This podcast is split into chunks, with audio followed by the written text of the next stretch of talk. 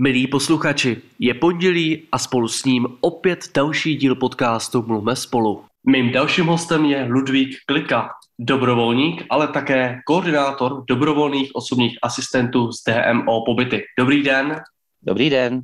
Cílem těch vašich aktivit, jak jsme se dočetli, je ukázat lidem s handicapem cestou k osamostatnění, k aktivnímu způsobu života, který jim umožní zařazení do společnosti. Pojďme se nejprve dostat k tomu, jak podle vás tu jsou právě tihle lidé dnes s handicapem ve společnosti, co se týče jejich zařazení. Ono se asi hodně změnilo, přece jenom 30 let od revoluce je dlouhá doba a hodně se to posunulo, takže se nedá říct, že by třeba zrovna lidi s dětskou mozkovou obrnou byli nějak víc um, ostrakizováni nebo strkáni stranou od společnosti. Naopak si myslím, že díky tomu, jak máme postavenou sociální politiku, tak ty lidi mají možnost se aktivně účastnit života, zapojovat se do společnosti, nakonec, když dneska se bavíme, nebo když se s někým bavíte a nemá zkušenosti sociální politikou a ví, nebo tuší, co to je člověk s postižením, tak jako prvního většinou napadne vozíčkář.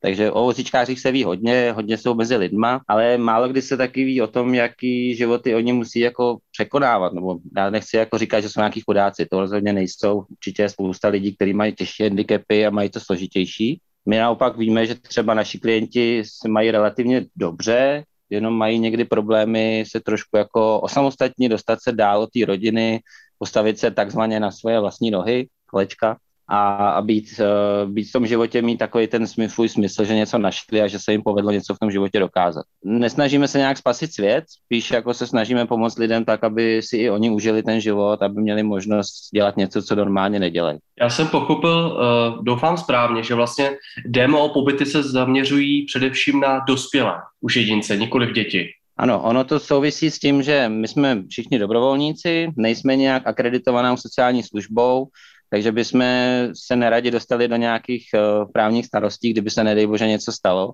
A proto jsme si řekli už na začátku, že bychom rádi se starali nebo pomáhali lidem, kteří mají své právnost, kteří jsou prostě plnoletí, kteří se má se dá domluvit, když to takhle řeknu. Mm-hmm. Jo, bojíme se toho, aby jsme vzali s sebou děti, protože prostě s dětmi je to trochu jiná starost a jiná odpovědnost. My možná můžeme upřesnit, že dětská mozková obrna se dnes už nazývá mozková obrna, že jo, právě z toho důvodu, že se týká i dospělých. Tak jak se posouvají eh, názvosloví různá, tak uh, přesně tak, tak jak jste dřív říkalo, handicapovaný člověk, dneska je to přece člověk s handicapem, tak stejně tak už se nepoužívá dětská mozková obrna, i když pořád to ještě jako je často rozšířený a lidi tomu lépe rozumějí jako ty diagnóze, než když byste řekli pouze mozková obrna. Ale máte pravdu, možná, že i jméno naší organizace by se mělo změnit do budoucna. tak určitě už má své jméno také za tu historii díky těm aktivitám, kterým se věnujete. My jsme si řekli na úvod pár informací zhruba v kostce toho, co DM, za DMO pobyty vlastně se skrývá. Ale pojďme trošku blíž, možná pomocí, jestli můžeme vašeho příběhu. Tedy možná jenom hmm. na okraj třeba, jak jste se vy k tomu osobně dostal a co je tedy vlastně i cílem, nejen tím vaším, ale vlastně hmm. tedy i DMO pobyty. Tak organizace jako taková, tak to už jako relativně dlouho jsme. Děláme to více jak 15 let, přičemž předtím to byla trošku jiný název a trošku větší organizace, pod kterou spadala uh, ta naše odnož.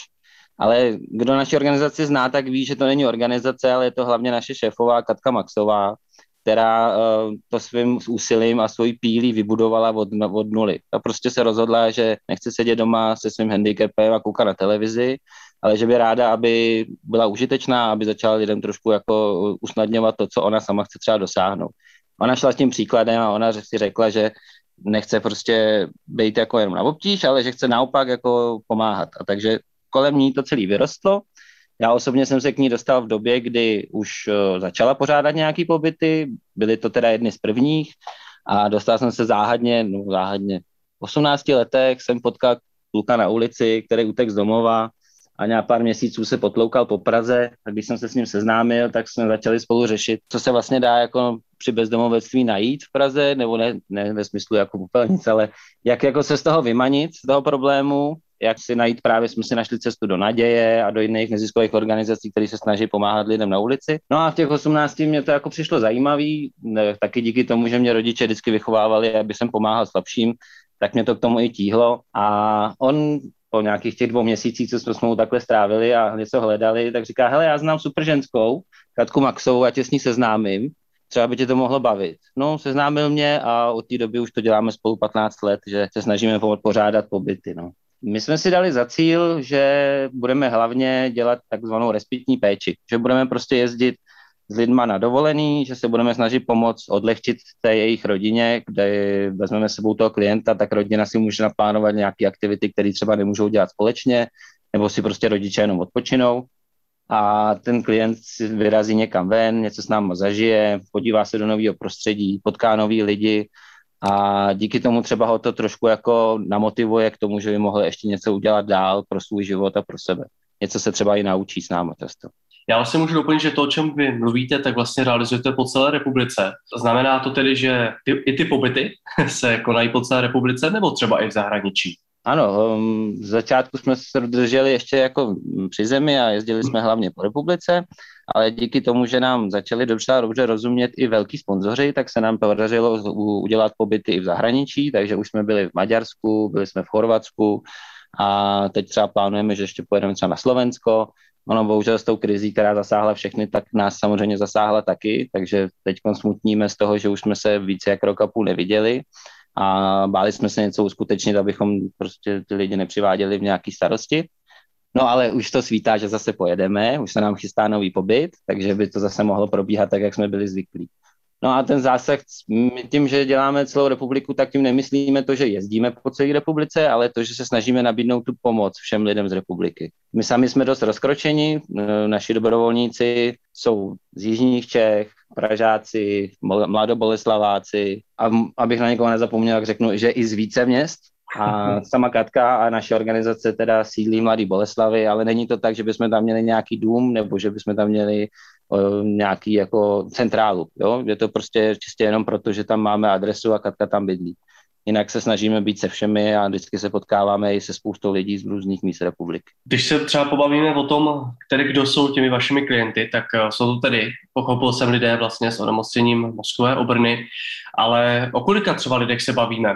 ať už celkově, kdo by třeba mohl využít vaše pobyty, anebo naopak jenom si uvést konkrétně třeba s kolika klienty vy dokážete, když pominu dobu pandemie, spolupracovat Nejsme svázáni nějakými ostrými pravidly, takže to neznamená, že ten, kdo by k nás námi chtěl jet, že musí mít diagnozu dětské mozkové obrny. To ne.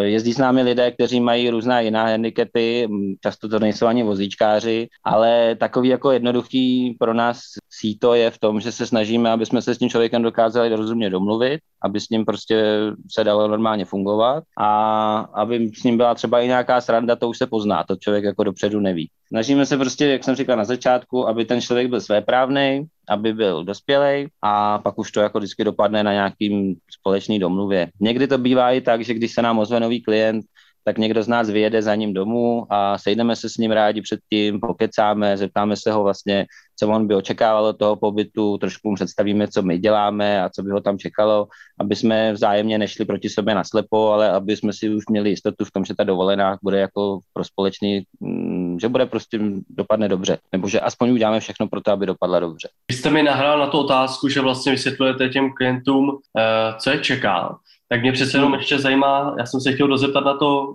kolik klientů s vámi třeba celoročně takhle spolupracuje a zároveň teda propojím tu otázku s tím, eh, co zároveň na těch pobytech vlastně děláte, protože viděl jsem tam i různou spolupráci eh, s fyzioterapeuty, určitě mnoho zážitků. Na webu se píše, že dokonce zažívají věci, které nezažívají ani zdraví lidé, tak hmm. mě to zajímá, co se na těch akcích vlastně... Tak abych vám odpověděl, nezapomněl na to odpověděl, kolik nás asi zhruba je. Tak um, u těch dobrovolníků se to pořád mění. Prostě víte sám, že dobrovolníci jsou takový jako neuchopitelný a že když mají čas, tak rádi pomůžou, ale když se stane, že prostě nemají a pořád je nás jako různě. Ale když to vezmu obecně, tak za těch 15 let nás vždycky v jednu chvíli bylo 15, 20 třeba. Teď už teda tím, že stárneme a máme ty děti, tak už kolikrát nemůžeme jet kvůli novorozeňatům a tak a je nás míň, ale pořád se snažíme, aby jsme byli co největší parta, protože pak jako v tom množství je síla. A co se týká klientů, tak asi bych řekl, že to je spíš převis, že by bylo hodně klientů, kteří by s námi chtěli jet, ale nedovolíme si brát klienta bez toho, aby jsme pro ně měli zajištěnou plnou péči. Takže spíš je to vždycky o tom, kolik se nás sežene dobrovolníků, aby jsme podle toho mohli vzít počet klientů sebou. Ale když tak jako tápu v hlavě, tak bych řekl, že určitě přes 40 je našich jako, my jim říkáme spíš jako kamarádi, my se nehrajeme na to, že je klient, asistent. Když už na tom pobytu jsme, tak jsme na jedné lodi, takže kolem 40 lidí, kteří s námi jezdí jako z pohledu těch, kteří tam jako tu službu využívají. No a co děláme? No, my si vždycky naplánujeme, že pojedeme někam, kde to je za prvý bezbariérový, bezpečný, kde to bude nějaký jako hezký a zajímavý, kde už začínáme dopředu, než tam jedeme, tak jednáme s tím personálem nebo vůbec jako s tím vedením toho místa. Jo, často jsou to lázeňský komplexy, hotelové komplexy, někdy ale jezdíme i třeba do nějakých jako táborových uh, organizací, někam, kde prostě se dá dobře být a tam se s nima dopředu už bavíme o tom, co bychom jako čekali od toho pobytu, jaký máme potřeby, že třeba potřebujeme mít Eh, společenskou místnost, aby jsme se mohli společně potkávat, že zase ale potom máme klienty, kteří potřebují nějaké speciální potřeby, takže aby tam se vešel zvedák, tývaně, aby tam ta vana byla, jo, bezbarvové toalety a tak. A pak, když už tam jedeme, tak už máme většinou připravený program. Ten program si chystáme tak, aby to bylo nejen teda uh, rehabilitační, to znamená, že se domlouváme fyzioterapeuty, Vojtovou metodu, snažíme se domlouvat i jiný jako masáže a takové ty věci kolem toho, co ten člověk by mohl ocenit z pohledu wellness. A potom taky k tomu děláme nějaký program. Takže když už teda máme v tom, v tom musíme rozhodnutí, že chceme být, uh, že chceme lidi něco naučit, tak se snažíme ten program dělat tak, aby měli možnost si něco osahat, um, aby třeba, mm, nevím, co mohli dělat. Vyplňovat složenky jsme říkali dřív, ale to už dneska neplatí, takže děláme prostě nějaké různé věci ergoterapeutické, snažíme se, aby ty lidi měli možnost si něco třeba vyrobit, aby měli možnost si něco nového zjistit, takže si třeba často i děláme to, že někteří z nich ještě pořád trošku válčí s počítačema, tak se učíme i na počítačích, učíme se trochu orientovat v tom světě těch sociálních služeb, aby ideálně ten klient, když se osamostatní, tak byl schopen si tu péči nějakou zajistit v tom smyslu, že si ji sám jako poptá a sám si ji zařídí. Protože pro nás ideál je, že ten klient uh, bude moct opustit svoje staré rodiče a začít bydlet sám je jedno, jestli jako se odstěhuje nebo tam zůstane, ale aby ty rodiče si trochu odpo, odpočinuli, tak on si musí sehnat nějakou asistenci. Že jo? Um, nemůže jakoby zůstat let, kdy úplně sám, ale potřebuje někoho, aby mu chodil pomáhat. A to je přeci jenom jako trošku jako úkol na to, aby ten člověk se začal orientovat, aby věděl kolik, za kolik a co má mít. A to se třeba snažíme s nima diskutovat. Vzhledem k tomu, že my jako dobrovolníci jsme, teď už možná dvě třetiny z nás jsou jako lidi, kteří mají vzdělání sociální, tak už ji trošku tušíme a dokážeme je orientovat a, a říct, co vlastně na tom trhu dneska je. Někteří z nás i jako pracují v různých asistenčních organizacích, takže ty to zase vidí z druhé strany a dokážou tomu klientovi i vysvětlit, co se vlastně od asistenta má očekávat, když je to profesionální asistent. Pak taky je to taková ta práce um, nejen jako um, jak jsem říkal, rehabilitace a nějaká ergoterapie, ale je to i o tom, o těch sociálních dovednostech. Takže my tím, že jsme vlastně pospolu, tím, že spolu strávíme takhle 14 dní a je to dost intenzivní, tak uh, si vzájemně ještě i ty, ty životy trochu sdílíme. Ten klient má možnost se z těch svých věcí vypovídat, má možnost se trochu otevřít, my se jim otevíráme taky a nějakým zájemným příkladem si jako ukazujeme, co všechno v tom životě jde udělat, jaký jsou třeba nějaký běžný starosti životní, a můžu říct, že už kolikrát se mi stalo, že mi pak jako klient říká, že, že to bylo fajn, protože si myslel, že ty starosti má velký, ale že když slyší o tom, že někomu se nedej bože něco stane v rodině nebo tak a že i zdraví lidi překonávají tyhle ty věci běžně a musí se s nimi nějak popasovat, takže je to pro ně nějaká motivace do toho, aby se pustil do těch svých starostí. Jo, že, jak bych to řekl, no, ta motivace je právě dobrá v tom, že ty lidi vzájemně jako si cítí, že ale no prostě někdy to má těžký každý a je potřeba se s tím nějak popasovat. My děláme zážitkové věci, to znamená, že se snažíme mít nějakou vždycky bombu, nějakou prostě věc, na kterou jako ten člověk bude ještě vzpomínat dlouho. Uh, takže jsme se jeden čas zaměřovali hodně na adrenalin, hledali jsme různé možnosti, co člověk s nikepem může dělat. Domluvili jsme se na malých letištích s akrobatickými letci a lítali jsme malýma letadlama furt jako jsme hledali, co všechno ještě můžeme dělat. Přiznám se, že třeba já jako vodák se bojím s nima jet na řeku, protože mi to přijde nebezpečný pro ně. Když, když bychom se někde udělali, tak nevím, jak bych takového vozejčkáře tahal potom jako pod jezem, tak to ještě jsme nedělali, ale jinak jako děláme všechno možné, co člověk může dělat. Snažíme se jim ukázat, nebo ne ukázat, ale dostat je tam, kam by se normálně z rodiče nedostali. Krom toho, že se jim třeba podaří osamostatnit v tom dobrém slova smyslu, tak často jsou na některé věci skutečně sami a právě hmm. proto se vyplatí samozřejmě jezdit třeba na takové zážitkové pobyty. Jak to je? Je to skutečný jako pořád problém ve společnosti, že tito lidé nemají dostatečnou oporu, ať už třeba právě v rodině nebo ve svém okolí. To je trochu složitý. Jo. Když se na to podíváme globálně a odlídneme od toho, že je to člověk s handicapem, ale prostě jakoby kdokoliv z nás, tak když, když nemáte dostatečně silnou sociální záchranou síť v pohledu rodiny a nevybudoval jste si kamarádskou základnu, anebo ještě k tomu jste nějaký morous, tak jako každý z nás může být sám. Ale když tomu ještě překonáváte ty starosti, že potřebujete být na někom závislý, že prostě hold musíte očekávat, že vám někdo přijde pomoct a že se o tu pomoc musíte každou chvíli říkat, tak jako někdo to třeba zdá a nebaví ho to pořád se někoho doprošovat a teda řekne, no dobře, no tak hold, mi to nedostal, nedostal jsem to od Boha, tak budu ležet na posteli. A to je potom škoda. Takže my se jako, my si nemyslíme, že jsou lidi osamocení. Často jako jsou to lidi, kteří mají kolem sebe dostatek přátel, ale trochu bojuje, jako každý bojují s tím, že se o tu pomoc nechtějí pořád říkat. A víme, že se to dá přece dělat i jinak, že nepotřebují, ne, nemusí být jako primárně závislí na svých rodičích. Jo. Když odlídnu od toho a možná se potom ještě něco řekneme, že ty lidi bývají často ve středním věku, někdy i po 50 pořád se svými rodiči, jejich rodiče samozřejmě už toho mají taky až nad hlavu a už jsou prostě zdrchaný, tak je to jakoby těžký pro všechny. Jo. Ta psychika si myslím, že je tam možná kolikrát větší limit než, eh, než ten fyzický handicap. Fyzický uh-huh. handicap, ano, máme klienty samozřejmě a kamarády, kteří mají čtvrtý stupeň postižení a kteří opravdu potřebují tu pomoc 24 hodin. Ale pořád je to taky o tom, že les, kdo z nás je dostatečně a nevím, jestli pišnej nebo hrdý, ale je to prostě problém překonat sám sebe a říkat si o to, aby mi někdo chodil furt pomáhat. Když to, když si už potom dopředu dobře nastavíte službu, máte kvalitní asistenční službu, tak oni zakážou vám pomoct bez toho, abyste se jim musel po každý volat. Prostě si nastavíte nějaký režim, víte, že vám ten člověk tam přijde v tolik a v tolik, ten člověk se jedná jako profesionál, protože je za to placený a, a pro všechny to funguje. Ale tohle to nastavení, to, aby vám to nedrhlo, když vám do toho ještě jako zasahují maminky a, a když vám do toho třeba nemáte dobrou náladu a měl byste se někoho doprošovat, tak to je jako to je ta potíž, no, kterou se teda snažíme těm lidem ukázat, že se to dá dělat i jinak tlačí nás čas v našem podcastu. Já bych se vás chtěl zeptat ještě na, možná vy jste zmínil, připomenu vaši 15 letou historii v této neziskové organizaci. Přece jenom můžu si dovolit ještě zeptat na nějakou osobní vzpomínku uh, tady z těchto pobytů, na kterou nikdy nezapomenete. Má to být pozitivní nebo negativní vzpomínka? Já doufám, že máte i ty pozitivní.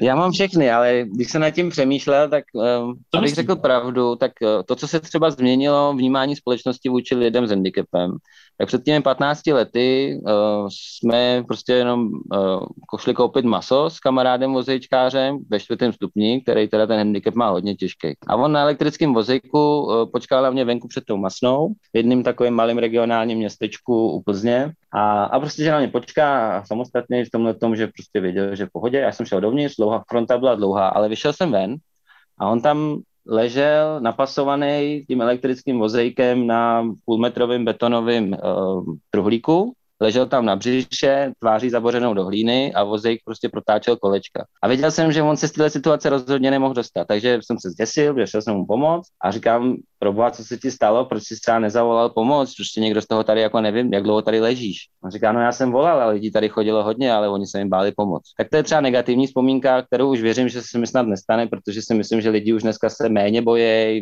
díky tomu, že se to mediálně prostě pořád jako rozšiřuje to povědomí o lidech s handicapem, takže už jako chápou, že není problém se zeptat a pomoct. Ale pozitivních vzpomínek mám taky hafo. Eh, když vidíte tu, ten zář v očích, když člověk, eh, který se třeba 50-letý chlap vám sedí u západu slunce na, u moře a brečí, protože ten západ slunce nad mořem vidí poprvé, tak to vám prostě zůstane zaryto, takže máte z toho jako dobrý pocit, že se vám povedlo něco někomu pomoct, někam se dostat. Je to, pro nás je to třeba banalita, no, a myslím, že taky ne, pro koho z nás je to hezká vzpomínka ale pro tohohle člověka v 50 je to samozřejmě jako úžasný zážitek. Já si dovolím jenom doplnit, že vám přeju spousta takových dalších pozitivních zážitků. Věřím, že patříte právě k unikátním ziskovým organizacím, byť v takhle přátelském duchu po celé republice. Díky moc za to, hmm. přeji vám hodně štěstí a díky, že jste si udělal čas. Já vám moc děkuji za naši organizaci, za tu možnost, že jsme mohli něco o nás říct a že děláte to, co děláte, protože je prostě potřeba, aby se pořád o tom mluvilo, aby si lidi uvědomovali, co kolem nás je a že na ten svět nejsme sami a že bychom si měli vzájemně pomáhat. Takže vám přeju hodně zdraví a i všem, kteří nás slyší. Taky děkujeme a naschranou. Naschranou. Další díl podcastu Mluvme spolu najdete na Spotify a dále na webových a facebookových stránkách NGO Marketu. Těším se na vás zase za týden. Naslyšenou.